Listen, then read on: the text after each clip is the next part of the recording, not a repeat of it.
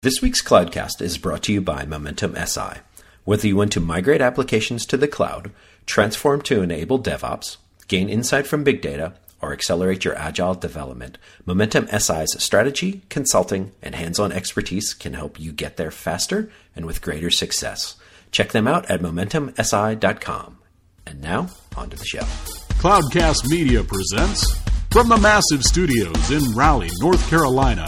This is the Cloudcast with Aaron Delp and Brian Gracely, bringing you the best of cloud computing from around the world.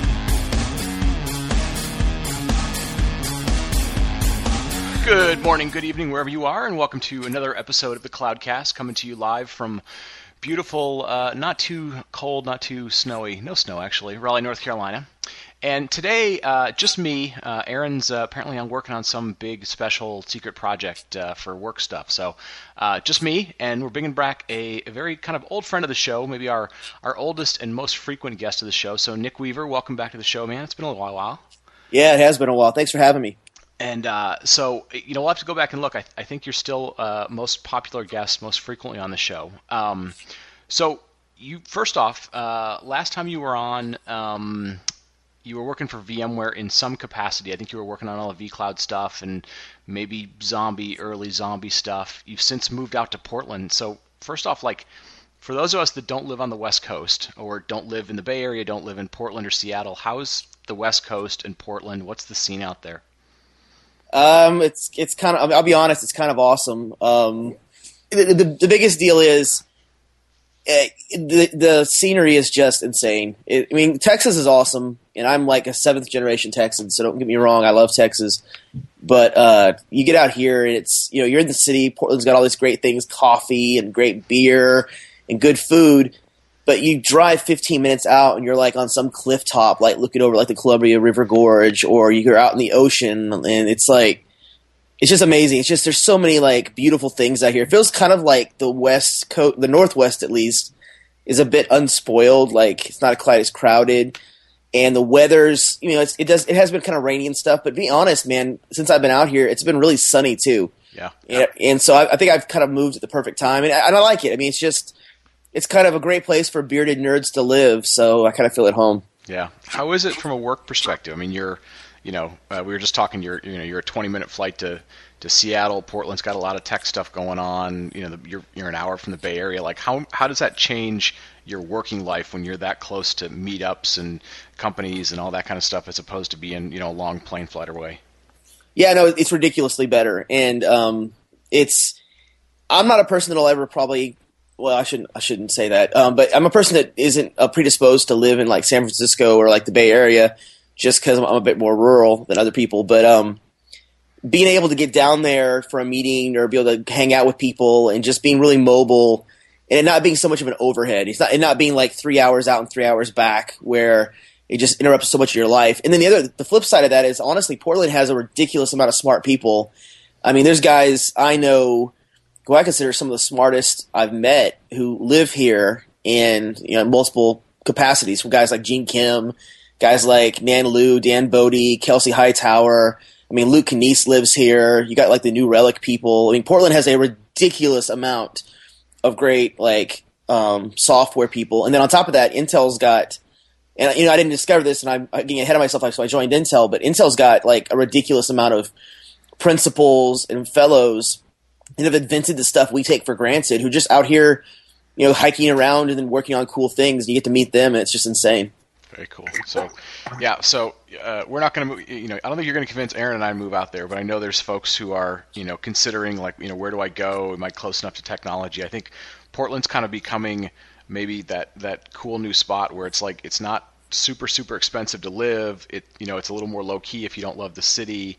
You get the seasons if you want them, but like you said, there's a ton of cool technology there to the point where it's like maybe you don't have to feel like you're remote from the Bay Area. Like there's you know a lot of cool stuff going on in Portland, and um, it's a you know it's a totally a community kind of city. So I mean, if especially with everything being open source nowadays and community driven and stuff, it, it feels like it's kind of got that right vibe that maybe you know Silicon Valley we're hearing more and more is becoming just about sort of mobile apps and 20 somethings and you know ridiculous valuations and stuff. So yeah, I mean I would definitely put because I've been to Seattle a couple times. Like Bellevue area is pretty awesome, and I kind of get that same vibe in Seattle too. Um, I've been up there and and I can see myself living there or living in Portland. I'm pretty much in Portland now, and that's where I'm going to be. But um, I will give Seattle some credit. I've been up there and just running into some of the great Google people up there, and getting to see um, even like the VMware crew up there is like a really sharp crew, and uh, I would definitely put Portland and Seattle as definitely the two places if you're looking to not be in the Bay Area,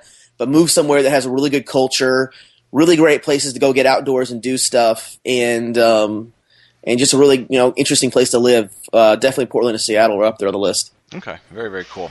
So before we get into some other stuff that I know we want to we want to dig into, I got to ask you a question because I know Aaron and I have been wondering about this. Have you gotten any? Uh, what's the right? What's the? Uh, have you gotten any nominations to be on the OpenStack board? Um. Yeah, actually, I have a pending one right now, and I, I, I did not accept it yet because I kind of think the existing nominations are so good. I don't want to muddy it. Um, I don't. I think it's not that it's pointless because I don't know who nominated me, and was it one of you guys? No. So I was trying to figure out who nominated me.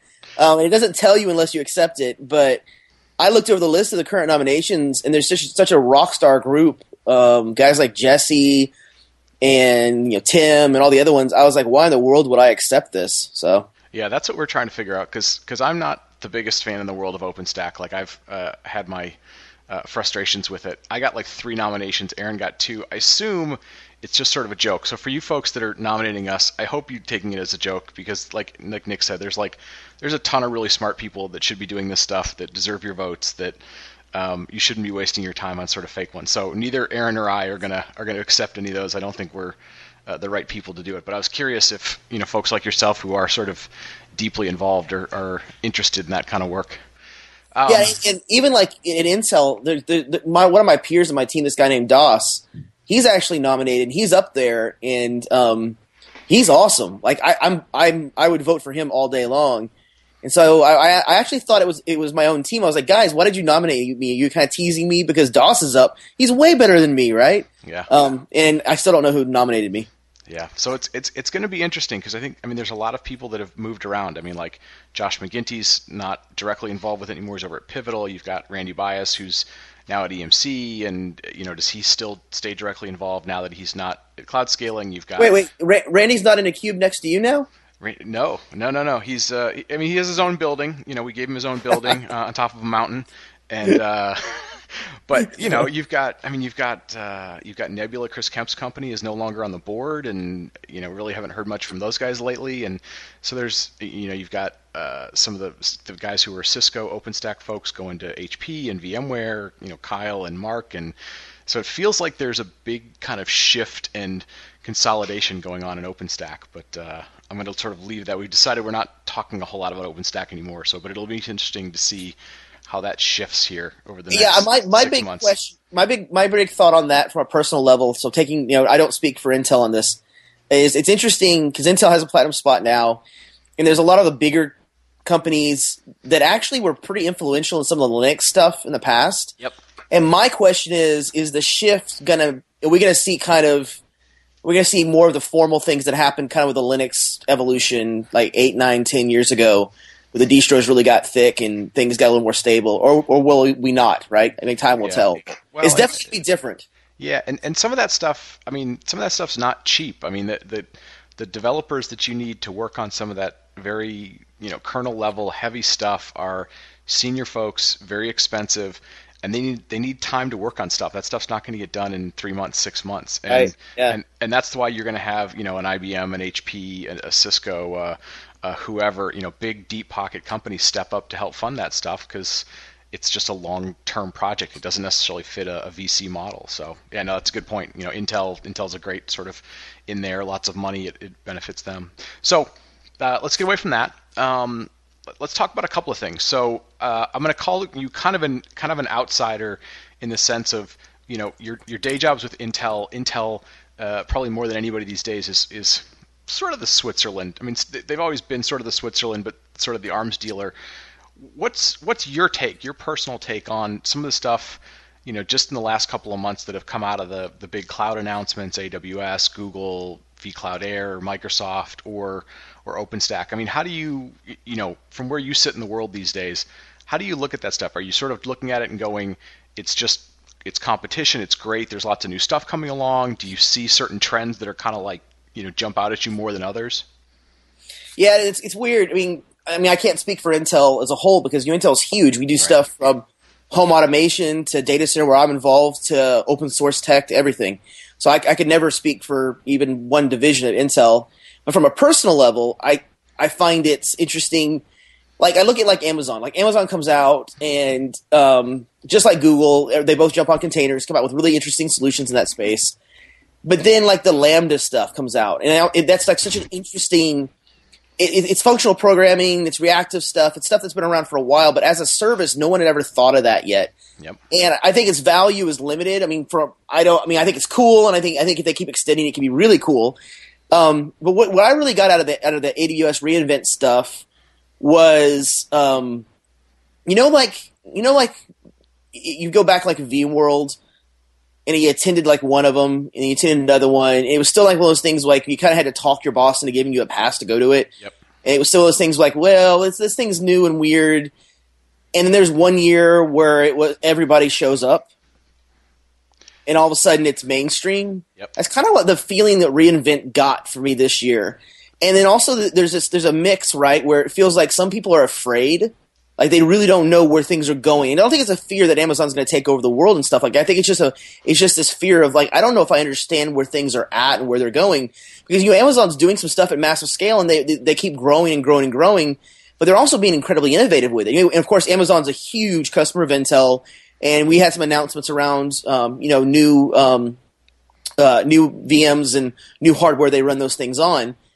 And but it's interesting because at the same time, Google's like doing like it feels like the world's kind of flipped on its head for me in the last this year. You know, Amazon is now running stuff that the enterprise world's starting to really pay attention to. And Google's doing stuff out in the open and open source, sharing like clustering technologies on containers. That's stuff that they've been doing internally on their own for years. And they're being open about it and like friendly about it and like trying to help everyone in a way, right? Yep. And like all these different things are shifting, and you got like more legacy companies that seem to have like a lack of direction, right? And they don't seem to know where they want to go next. Right. Or and then some of them are like completely changing their message, and they're hiring people from some of these ones they were making fun of two years ago. It's just interesting. It feels like the world is. It kind of feels like everything's. Um, you know, like there's there's like the whole like you know one of these days the the magnetic pole the Earth is going to flip, right? They they say one of these days it's just going to flip, and north is going to be south, and south is going to be north. And it feels like right now we're kind of in that that mix in the um, IT world that it, things are just going to rotate a different direction, and we're all we're all one big like herd heading one way, and, and finally there's enough heading a different direction. We're all going to turn and start following them, right? Yep. Yeah. Yeah. No, I think I, I, I would kind of agree with you. I think um, I think you highlight two things. One is th- there's so many things going on right now. It, it is really hard, you know, if especially for folks like some of us that are you know probably broader than we are deep in some cases. Um, yeah, it's it's you know where do I focus because it feels like everything's moving so fast. It feels like it's it's kind of blurry all over the place.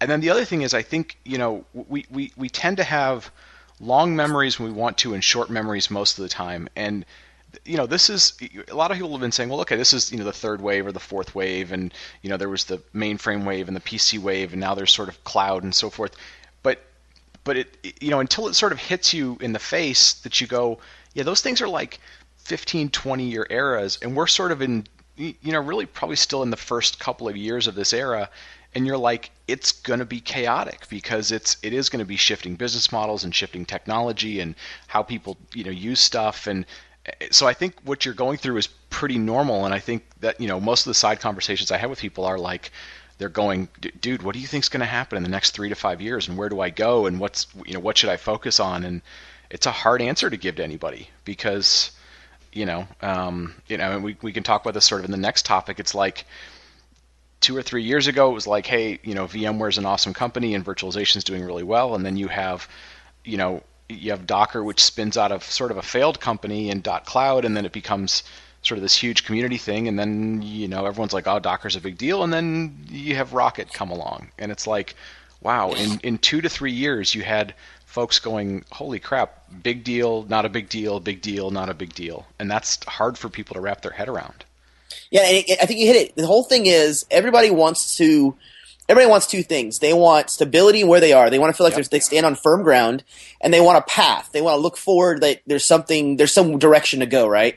And I think right now both of those things are a bit scary. And I, I think falsely in some ways. Like I think if you're a person that's working heavily in VMware and doing virtualization and doing private cloud, there's an, and or even OpenStack and all these other things, you're fine Yep.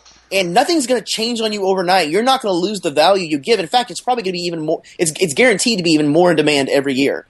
The difference is um, the buzz is so strong because we're so interconnected now. Yeah. So when when mainframes went to virtualization, there was no Twitter. The way I found out, the way I found out about virtualization is a Dell rep came in and mentioned it in front of me, and I was like, "What the heck is that?" Right? That was the only way I could find out about it. Or I read it in some magazine. Remember those magazines that used to stack up on the Yep. CIO's desk? Yep. Yep. Yeah, you don't see those anymore, right? We find things out from Twitter or the Register or New Stack or somewhere, right?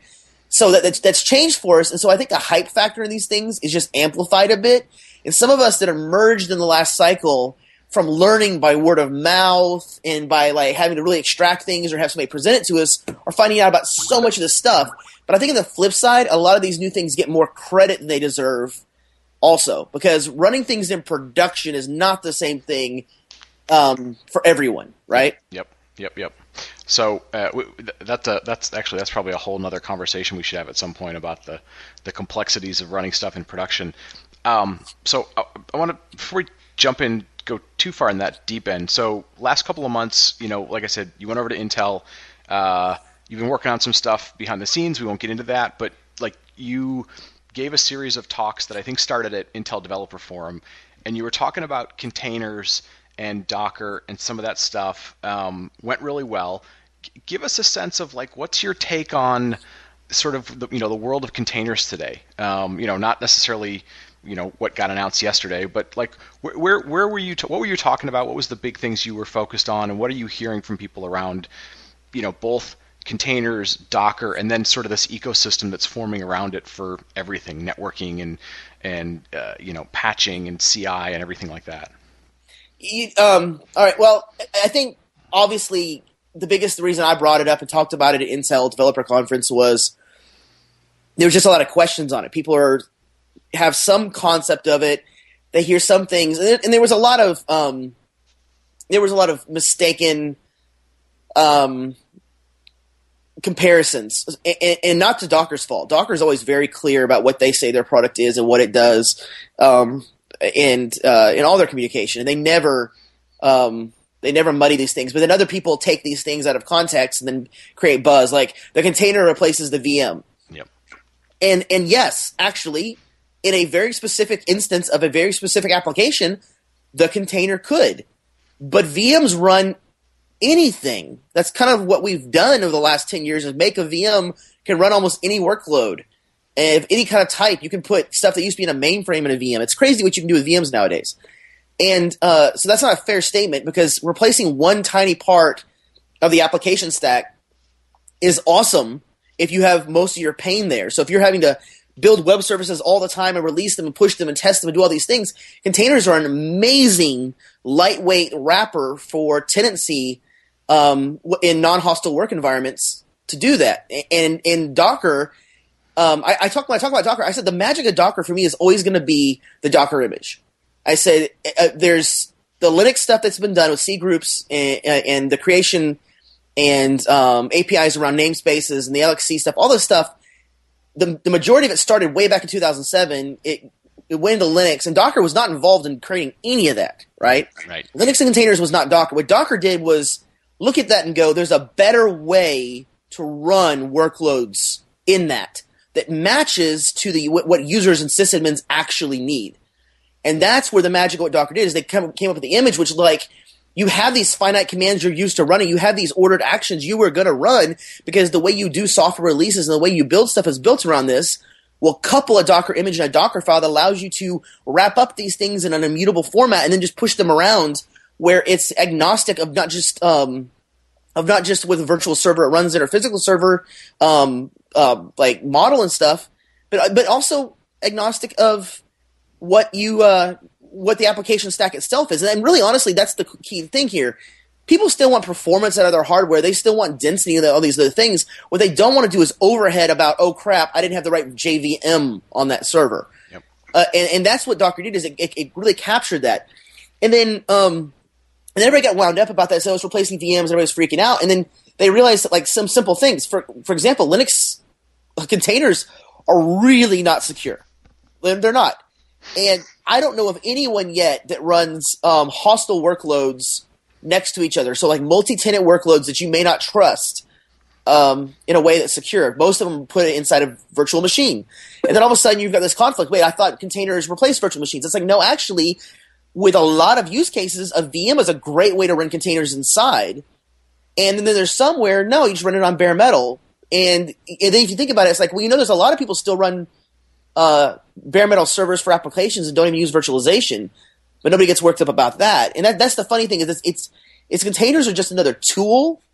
It's another way of, of containing things and wrapping things. It's the same way things like Puppet. It's the same way um, stuff like uh, package management and and new languages don't affect virtualization, even if they make it easier to run it on bare metal, because it's just another tool in the tool belt. And up till now, there's a massive amount of things you will not run in a container. And Docker and these guys will tell you about here's the things you should focus on, and they'll tell you on the roadmap we'll work on these other things later. Yeah. Yeah, yeah, no, it was it was interesting. It's it's um I, I put a link to uh, I think Scott Lowe had done a, a, really good blog sort of summarizing a lot of what you were talking about, and we'll put the link to to the to your notes and stuff. I you know, it, it was interesting. We were, we were talking to Adrian Cockcroft. Uh, you know, everybody knows is you know the guy who was at Netflix for a long time. He's a VC now, and and his take on Docker was kind of what yours was, which is like, you know, the underlying technology isn't the most interesting part. Like a lot of that sort of existed today in his case, it was, um, you know, uh, you've you've sort of, I'm going to get this wrong, but you know, in essence, sort of uh, negated the need to have these separate set of tools like Chef and Puppet in a lot of cases.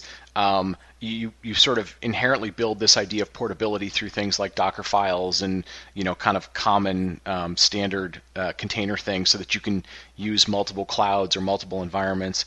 And then his other big thing was you know there's such an untapped resource around the the Docker Hub kind of community model of how you distribute stuff, how you've got sort of consistent images, and how you build them and layer them and so forth. He's like, that's the part that's really very very interesting. Um, and and that was him coming from sort of you know one foot in the the Netflix world and one foot in the sort of the VC world. So um, yeah, and a couple of that there's there's this whole push. So I'm convinced. I mean, my last project I did at VMware, I used a lot of like microservice patterns. Um, there in some of the architectural design, but it didn't come from like the container idea. It came from some stuff that I got exposed to back when I worked in the finance um, part of the world when they were doing SOA, and I saw a couple patterns there. and I thought, man, those are really cool. And now, like, I, am looking at some of the things I did and go, you know, that's kind of part of what a microservice pattern looks like. And the container model is making it easier and cheaper to run small sets of ser- services inside containers and turn them up and down and move to more functional style endpoints that, that have in and outs that are in less state and all these kind of interesting things. And what, what I find fascinating is containers aren't really driving massive infrastructure changes yet, right? It's not really affecting things underneath the container because it's just the Linux OS. You have to start with a deployed Linux OS, which means you have to patch it, update it, secure it, give it a network, give it storage. Docker does nothing to fix any of that, right? It sits on top of that. But then above that, the things they're doing with immutability, the things they're doing with the image management are providing us new ways of looking like some old patterns that we did back in the SOA days. And SOA is still prevalent now, but like when we first, that first started emerging, and it kind of pairs this idea of microservices and pairs this idea of of um, distributed um, application stacks and ways of scaling them and ways of failing them over. A lot of stuff Netflix was already doing in a lot of different patterns that we all looked at and said, man, we should try that also. It's just interesting because this emerges at a time when um, the web app in itself and the services apps that are really becoming the major piece of what new applications look like um, really needed this kind of technology. And I think that's why it's so hot and so buzzworthy. If you listen to guys like CoreOS, their major focus, that they're targeting is web apps. If you go to them and say, dude, I want to totally run this gigantic transactional business application they'll. I'm not speaking for CoreOS by any means. A massive respect for them, but they'll probably tell you it's probably not the best thing on our stuff right now, but maybe one day. Right, right, and we, are we're going to get to that in a second. So I got to ask a question because I don't know the answer, and I, will ask because you're an Intel guy. You know, back in the day, you know, 2006, seven, whatever it was, when Intel introduced VT, right? Essentially, like chip level acceleration for virtualization, it was a big deal because it was like, okay, a lot of that you know hypervisor overhead sort of goes away. It's down at the chip level. Is there stuff going on, or is there stuff today that that does a similar type of function for containers or for any of these sort of non-hypervisor technologies that, that are in the chip level today, or is that stuff that you know maybe Intel's thinking about down the road? Yeah, I mean, as of right now, there is nothing directly for Docker or Linux containers that does like that level of advanced um, advanced. So VT-x was built because Intel realized that people wanted virtualization, and we wanted to provide the best value we could. Right. Um, that's the one thing I, when I got over to Intel that I learned really quick is they basically figure out, hey, where's the world going, and what can we do to make it run really well. Yep. And yep. You, so Intel Intel's whole strategy is you win by value. If you provide the best value, people will buy you, right. and so they work very hard at doing that, which is really kind of cool. I mean, I've worked with a lot of companies, and I'm not saying all of them have questionable motives, but um, you you kind of know how you win at Intel. It's kind of fun to know that hey, we just got to be the best. We just got to work hard. And really, honestly, you really have to be. Re- I mean, the reason I've been burying the container stuff is you really have to pay attention, because it takes a long time sometimes to do something like you said, doing stuff at a super low level in assembly and in silicon and in chips and even like just in the Linux kernel. It takes a while because they're really really hard problems. Right. They've got Intel's got hundreds of these guys and girls that are PhDs that know how to fix this stuff, but you have to give them a really good direction to go do it. So back to the container optimization stuff. I mean, there, there's a reason we're looking at really solidly is we're looking and, and we're paying attention. And if um, if this is something that Linux needs us to, or if we figure out a way to make it more secure or make it more powerful, I mean, we're going to do it. I mean, obviously, just like we do with VMware. I, when I do the example in my presentation, I talk about you know when virtualization came along and everybody wanted it and there was obvious value for the customer, then Intel stepped up and partnered with the people to build um, VT-x. And then when there was a demand for open source um, VT-x enablement, we worked with like the Xen product and we worked with KVM and we worked with the open source technology. We donated a lot of code to help. Yeah. Um, I would imagine the same patterns would happen um, if containers turn out to be something that our customers want. Yeah, yeah. No, okay, it makes sense. I mean, and, I, am totally asking from a just hadn't heard anything sort of uh, uh, you know, idiot level. So, um, so the flip side to Docker, obviously, and, and this is sort of timely, and uh, uh, somebody on somebody on Twitter challenged. I think it was uh, I think it was Vijay Swami who, who's now over at AWS, sort of challenged me and said, you know, uh, everyone's talking about Rocket, which is this thing from CoreOS uh, today on Twitter, but it's not real until the guys from the Cloudcast talk about it. So, uh, VJ, uh, ha ha ha, we're going to talk about Rocket for a few minutes because I know I know you've been you, you sort of know a little bit about it. Uh, we don't have to get into how much you know about it, but what's you know you mentioned you know five minutes ago like Docker inherently or containers inherently. Let me let me for, containers inherently aren't the most secure thing because you're using sort of shared namespaces and and you know common Linux stuff and so forth. So what's the you know what's going on that the the, the CoreOS guys decided they needed to deal with Rocket? You know, from take all the politics out of it. Like, what's the technology reason they'd even bother looking at this, as opposed to maybe trying to fix Docker?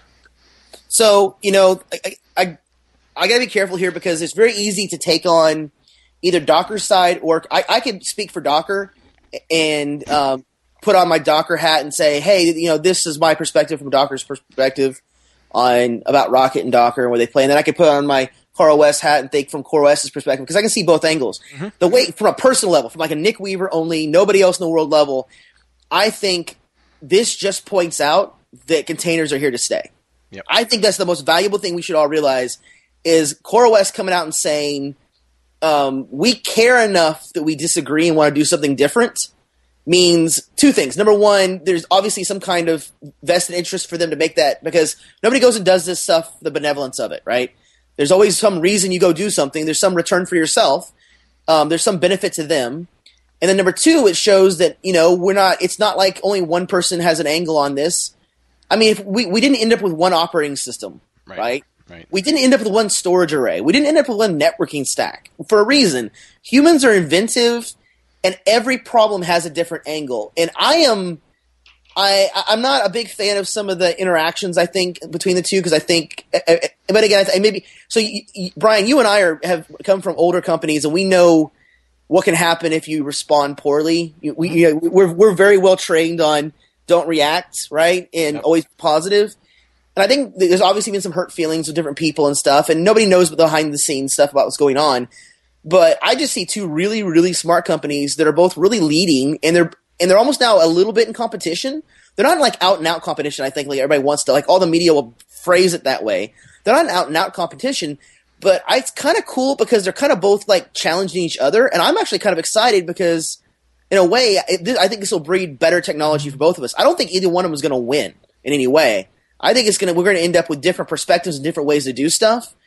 And I think in the end, this is just going to push this faster to us having better containers and more secure containers. The Rocket stuff do, doesn't do a lot of stuff, and it's not even the roadmap that I can tell that Docker does around the Docker file and Docker images. Right. Which is interesting because there's a lot of people that that's their use case. That's what they care about most.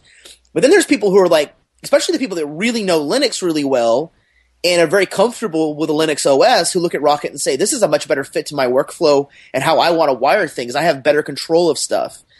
And there's some definite features that I'm, I'm sure Docker was going to come out with that that Rocket's kind of leapfrogged them. But then Docker has a massive head start on runtime than they do. So it's been interesting how it plays out. Yeah, yeah. I, I think the other takeaway that I had from it was, I think it's really, really hard. So I think it's possible these days, um, and and again, a lot of this is because you know, so much of the world is flipped to being, you know, somewhat open source based, whether it's, you know, completely open source or partially open source. It's like, it's, you could build an open source set of tools. Um, you know, anybody could build a really cool tool and, and, and put it out there and so forth.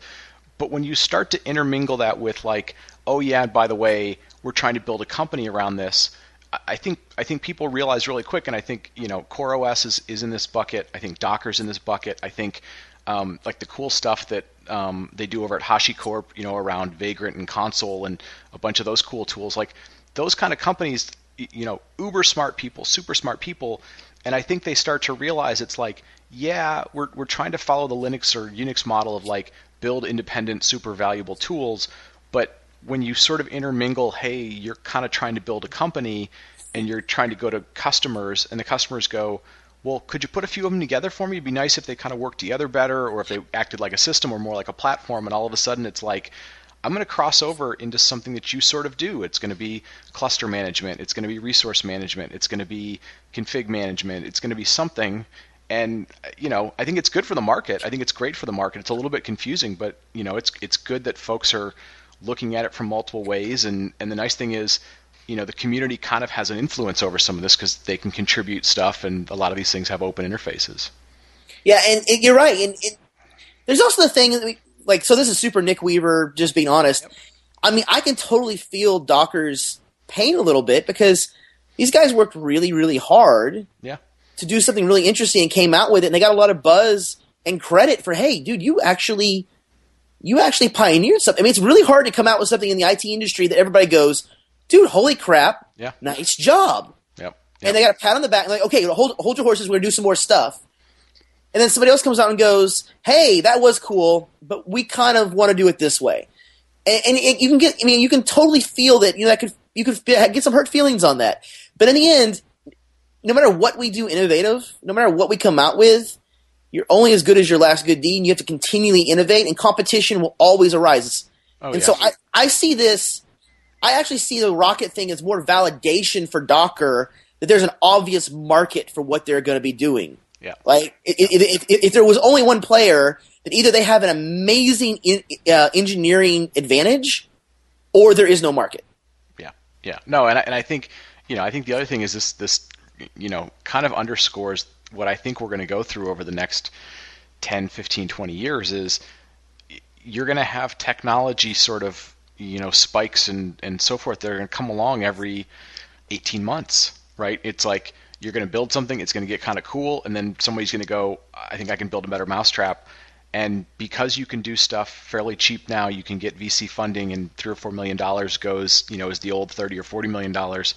Like you're going to see more of this. And yeah. you know, the thing I always tell people is like, you know, when everyone goes like, "Hey, what skills should I kind of focus on?" It's like, you know, I think more and more people that that weren't Linux people should be figuring out like go back and, and break open all those books and go learn Linux because every bit of this is somehow interacting with that.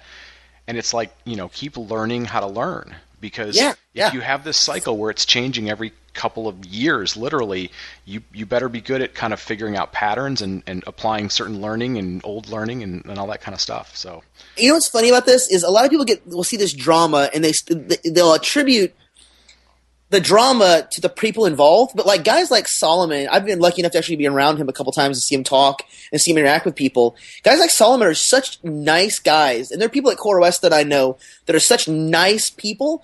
And odds are, if these people in the same room with some beers, they sit there and like they argue, but in such a polite, nice way. Yeah. So that, it looks like there's all this bad blood and people are mad and stuff. And there is because you're, you know, there's competition and maybe a little hurt feelings. But in the end, these people are all extremely they're all built from cut from the same cloth in a way. They all want to see love. They all love open source.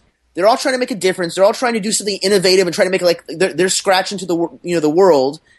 And um and so a lot of times when I see this back and forth, I, I get back up and go, you know, these people are the same, and the drama's there. But the drama's just motivator to go prove yourself in a way. yeah, and to a certain extent, it's just the natural engineering type A sort Yes. of alpha male Yeah. stuff that goes on. So, all right, man. So last question, we're going to wrap it up because we're we're getting a little bit long in the tooth. Um, you know, you're a tinkerer by heart. Uh, what what kind of stuff are you working on, just technology wise? That's that's kind of cool to you these days. I know you're you know you're tinkering with Kubernetes and you're tinkering with a bunch of stuff. Like what's what's kind of cool or what's what's getting you interested these days? my, my favorite thing so one of the things i'm just on a personal development level is you know i've messed with linux and i've i've gone under the covers a bit here and there and, I, and I've- i've got enough knowledge to either embarrass myself or look okay depending on the audience and um, so my big motivator now that i work at intel who happens to have a whole building full of women and men who can you know ba- who basically every day fix things in linux and maintain linux it's insane is I really I really want to up level my knowledge, and so I'm really getting some books and some studying material, and I'm diving down and I'm relearning C again, and I'm really trying to figure out you know wh- what what's really going on under the hoods more, and really trying to wrap my brain around. There's actually a guy he's not on my team, he's on another team named David uh, Cohen.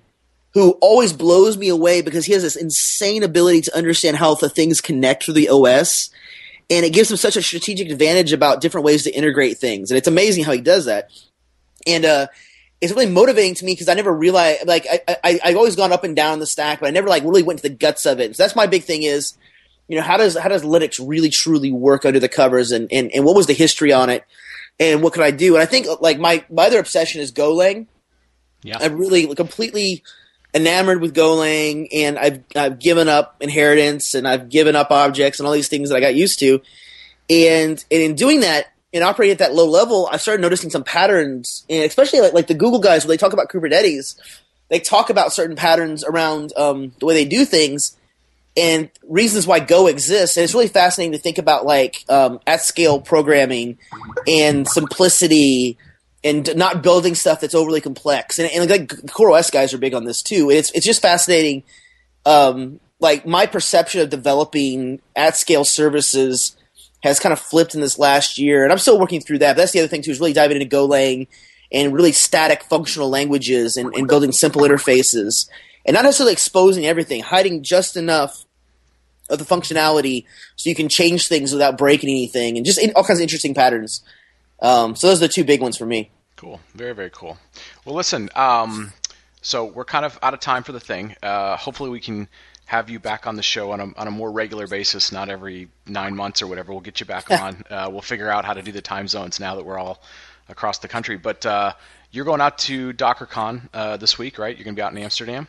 Yeah, I'm flying out tomorrow. I'm totally stoked. It's gonna be my first uh, uh, Docker event, and there's gonna be. I'm expecting to see some cool demos and stuff, and uh, maybe some um, maybe some cool announcements from Docker. So I, am just excited to be be there. So Yeah, very cool. So uh, we're going to actually do some stuff folks, we're trying to figure out some of the details. We're actually working with the Docker team. We may do some stuff via video. We may do some some podcasts remotely and stuff. So we'll have some visibility into there. If you see Nick, uh, buy him a beer, uh, you know, shoot the shit with him, talk talk uh, talk talk tech with him and stuff. So listen, dude, um, thanks for being on. Um, as always, thanks for being on. Um, folks, if you like the show, as always, uh, tell a friend, uh, give us a review on iTunes. Um, you can always follow us at the Cloudcast.net on Twitter, and of course, the Cloudcast.net. Oh, and one last thing. Um, uh, you know, we talked about it a couple of weeks ago. The Krispy Kreme challenge is coming along.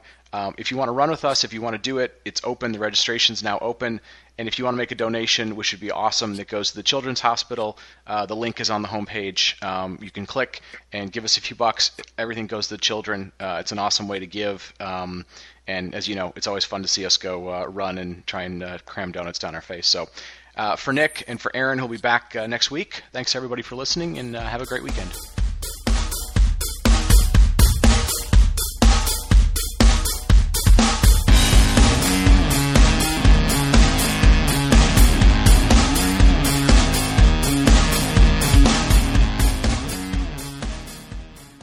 Still listening?